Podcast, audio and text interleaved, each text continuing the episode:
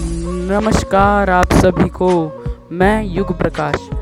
और आज फिर आ गया हूँ शायरी लेके आपके पास। तो पहली शायरी मैं बोलना शुरू करूँगा।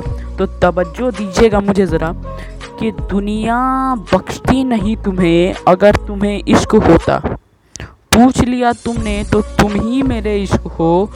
ये बोलने का हमें मौका ही नहीं मिलता। दुनिया में आते ही अगर किसी को चाहा होता, पूछ लिया तुमने तो मैं तुम्हें बताता हूँ कि मेरा इश्क अगर सच्चा हो तो मेरी माँ।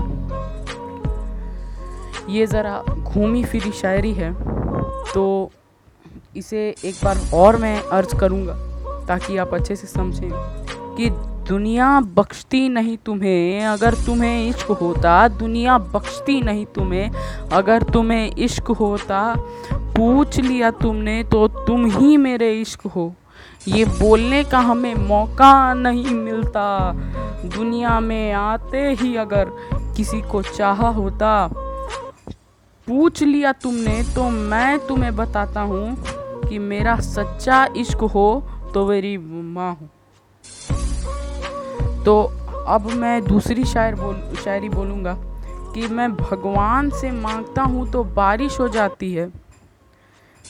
मैं भगवान से माँगता हूँ तो बारिश हो जाती है। एक बार देखने में अमावस पूर्णिमा हो जाती है। एक चीज़ है जो जल्दी नहीं मिल रही। ये बूढ़े शायर ने लिखा है, एक चीज़ है जो जल्दी नहीं मिल रही। मैं दूर हूँ जिससे बहुत। मैं दूर हूँ जिससे बहुत।